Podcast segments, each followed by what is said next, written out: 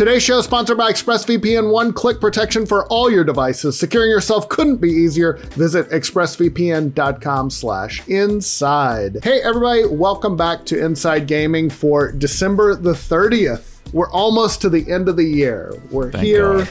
Almost. We almost made it. And today we're talking about disasters. And 2020 hasn't had too many of them. It's been a pretty awesome year in some, but Yeah, everything's uh, been great. Video game wise, though, there have been a few. And uh, to kick things off, uh, this is a, pretty much a no brainer. Number one, COVID nineteen. Oh, COVID 19 is one of those, it's kind of hard because it, it really overshadows everything else from the loss of life to every gaming convention, pretty much, I think, uh, uh, shut down, to all the delayed games, to everybody forced to work from home. So it's kind of the 800 pound gorilla. It's my number one pick for biggest disasters of 2020. I, I don't know how anything else honestly can live up, but what do you guys think? I'm looking at the other disasters that are to come in our discussion, and like half of, at least half of them, fall under the umbrella of COVID. Of COVID 19. Yeah. that should Right. that should give you Right. some idea as to the scope. We kind of just had to get it out of the way before we talked about everything else. yeah. And that brings up our next one the shortages of the next gen consoles. Obviously, talking about the PS5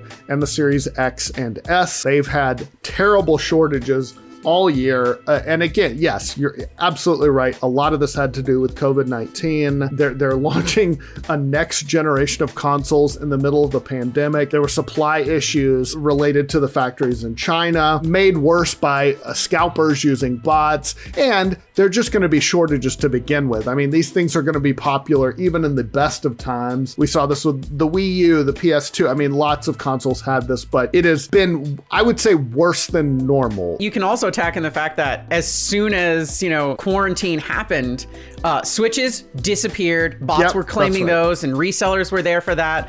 That's and right. pretty much every console had that a little bit. Switch was probably arguably way worse, and since we have PS5 and Series X and Series S now, those are getting the the brunt of it now. So hey, you can still find a Switch though. On the one end, it's like, okay, it's good that the industry's growing, but at the same time, it's like, God damn it, I just want a PS5, and it's like impossible to get it. I feel like Yeah, veteran tough. gamers such as myself should get first priority. the same way uh, active duty military members get to board the plane first. Exactly. You say that as I'll we back you up roll that, you, as we roll you in your wheelchair with the blanket over your lap. I was gonna say Brian's Brian's first in line for the vaccine, first in line for the PS5, first in line for the plane. Like, there's some benefits to age. Yeah. No, it's it's a combo. It's like a Taco Bell Pizza Hut. Moving Oh, boy. on, Halo Inf- and this is kind of COVID adjacent too. Halo Infinite's terrible reception. So you could you can make the argument that everyone was working from home, and that's why the game looked terrible. I guess, but they've been working on Halo Infinite for years and years and years now, and obviously the gameplay they showed off in the summer did not have the impact that they wanted. It didn't look bad, but it sort of looked like a current gen game rather than like the next gen, just sort of spectacular. It became a meme it looked great for with 2013. yeah, exactly. And and so they bumped it and the reason why it makes the disaster list is it they clearly wanted it to launch with the Series X and S and obviously it can't now. It's coming out sometime in 2021,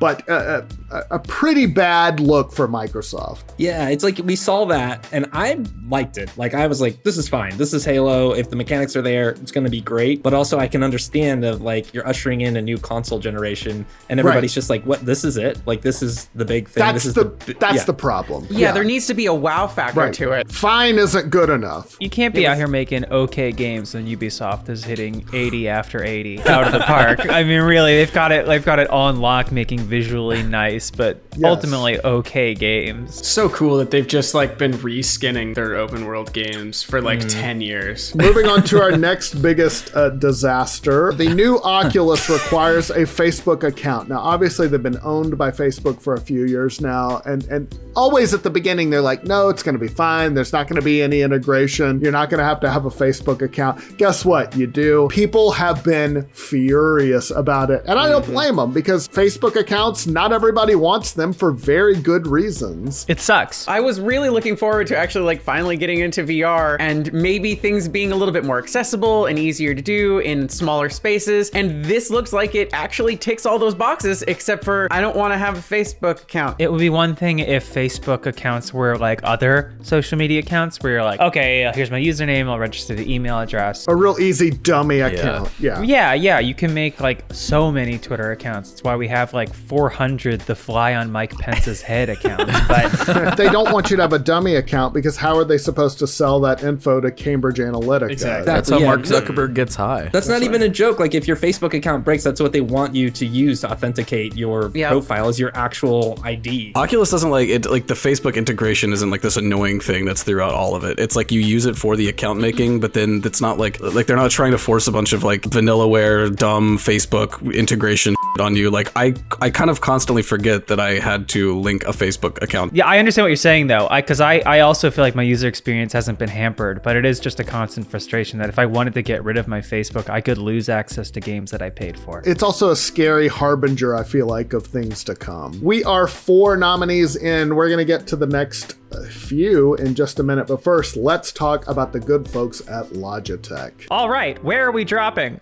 I'm just kidding. I'm not playing a video game. It's me, Connor from Inside Gaming. Today's episode is brought to you by Logitech G733 Lightspeed Wireless RGB gaming headset. Yes, it's this one. What do I like best about it? Probably the range, because I can go get a snack while I'm still talking to my pals who are playing the game. And I left because I died early. Anyway, the G733 Lightspeed wireless gaming headset has 2.4 gigahertz wireless connectivity, front facing dual zone, LightSync RGB, Blue Voice mic technology, Pro G audio drivers, and multiple colorways to choose from. As I referenced, there is total freedom. You got up to 20 meters of wireless range with Lightspeed Wireless, and you can keep playing with over 29 hours of battery life, and you can play wirelessly at a PlayStation 4 with stereo sound. It's got front facing dual zone LightSync RGB lighting, and you can personalize your headset lighting across style. And, might I say, Comfort, the reversible suspension headband, is designed for ultimate comfort during long play sessions. And each G733 colorway has its own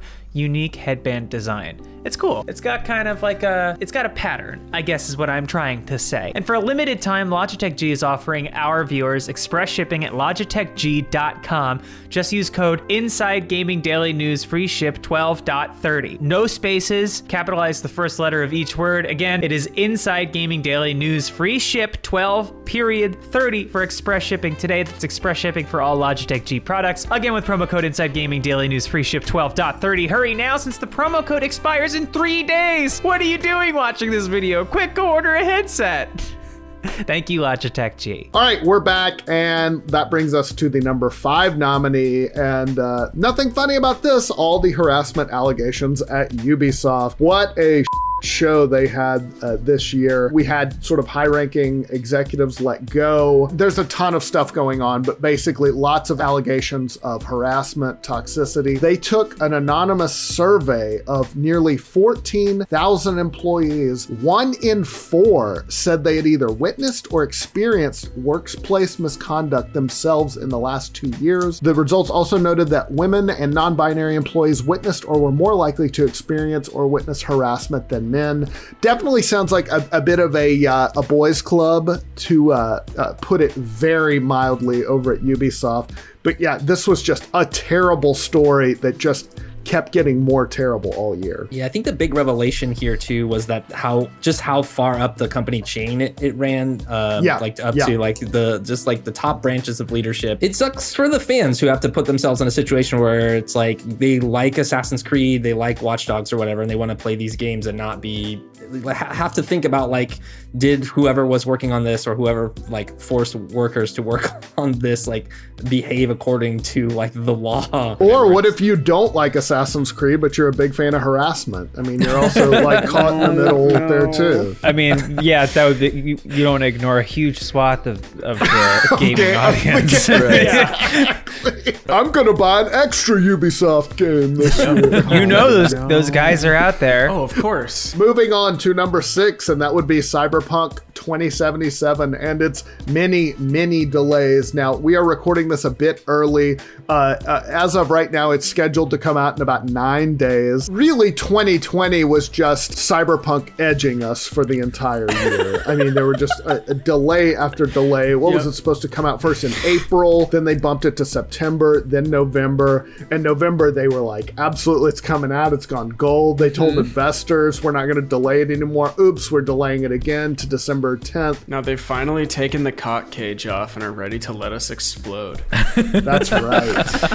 yes, there were probably more than normal, but once the game is out, I feel like people just sort of instantly forget how long they had to wait for it, though. To quote mm, Miyazaki or whoever said, "The good game's Okay. bad forever." Oh, the he's bad bad game game. Yeah. A good Yeah, game is Jonathan delayed Taylor. forever. It's bad. It's a good game for a a little bit. game, It's a good game fish. forever. Yeah, good, good game, bad game, and is delayed is such- Forever. The good, the bad, perfect and the game. What just Yeah. happened? Kill two good There was a lot of words bad and nobody said yeah. anything meaningful. That's what just happened. Ashes to ashes, cyber to punk. All right, let's move on to the last one. It is speaking of big games of the year, The Last of Us 2 was a massive game, massively anticipated. But then there were the leaks of the plot that happened earlier this year, which led to people getting mad because they didn't like what was leaked, which led to a lot of fan harassment. The director got threatened, the voice actor got threatened, just really crappy behavior all around. So definitely, uh, it, it got to the point where Naughty Dog had to put out a statement on it. The director Neil Druckmann. So